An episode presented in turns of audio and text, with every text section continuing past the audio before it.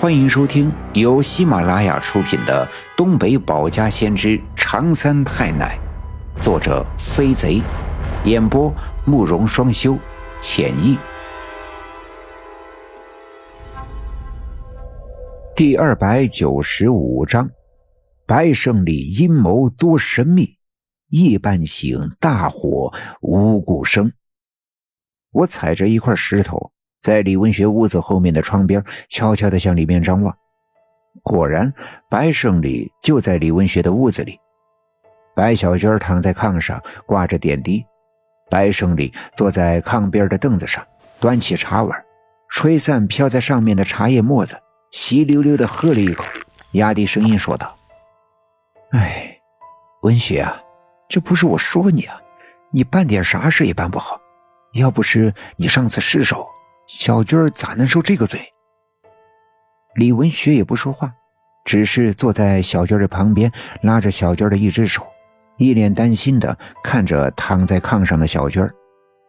这小军儿的额头上仍旧沾着那块白色的纱布，这纱布的中间印出浅浅的血迹，看来这是上次翻车的时候，小军儿额头上的伤口还没愈合。这白胜利放下茶碗。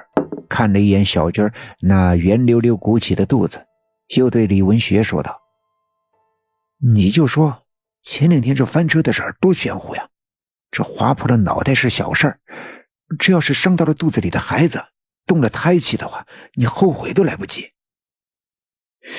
这白胜利的话让我有些纳闷，听起来他是在责备李文学上一次的失手，可他所指的上一次。到底是什么？我更加纳闷，于是屏住了呼吸，把头缩得更低，以免被他们发现，静悄悄的趴在窗子外面偷听。这白胜利又说道：“这事儿呀，真耽误不得了，下一个就轮到你们小军了。上次你要是不失手的话，这事儿早就已经完事儿了。可现在你只能这么做了，没别的办法。”我知道这事难办，可你不得为小军和他肚子里的孩子着想吗？这大老爷们儿为了老婆孩子就得狠点再狠点白胜利的话话音刚落，我清楚的听到李文学的呼吸变得急促。尽管我不知道白胜利说的到底是什么，但我知道李文学一定是被白胜利给说动了，并且我能够清楚的感觉到。白胜利一直怂恿李文学干的，绝对不是一件好事。白胜利站起身，又端起茶碗，大口的喝了两口。这把茶碗放在炕上的时候，顺手摸起了炕上放着的一盒烟卷，揣进了裤兜，伸手把药箱背在身上，转身往外走。走到门口的时候，又回头对李文学说：“文学啊。”这世上还有谁能比他们母子俩更重要的？这人不为己，天诛地灭。你要是再犹豫，再下不去手的话，你就等着给他们母子准备后事吧。他的声音仍旧很低，但明显对李文学起了极大的作用。李文学的浑身开始不住的颤抖，这豆大的汗珠从他的额头上流淌了下来。白胜利走出了里屋。从我的角度看不见他了，但凭声音可以知道他走出了小卖店，稀里哗啦的骑上了自行车就走了。我慢慢的蹲下身子，皱着眉头思索：这小娟儿和李文学结婚前有次在娘家生病，这白胜利给他看病，对他动手动脚的揩油，被李文学发现，还打了一架。这两人一直是冤家对头。再说了，这李文学家离刘振刚大夫家呀，也就几十米远。这小娟生病不找刘振刚，却跑到这么远的下队找白胜利。我原本一直因为这事十分不解，看来他们是在谋划着什么。难道这大黑狗的突然出现是在提醒我什么？想到这儿，我开始思念起那条大黑狗来。尽管我知道他早已经死去，只是魂魄因为某种缘故卡在了阴阳两界之间。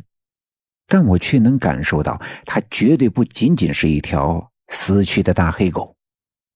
刚才听到的一切，隐隐约约的让我感觉到他们在谋划一件大事。但李文学为什么要那么听白胜利的？如果不听从白胜利的，为什么会危及小军和他肚子里孩子的生命？上次李文学失手指的是什么？这白胜利接下来让李文学做的又是什么？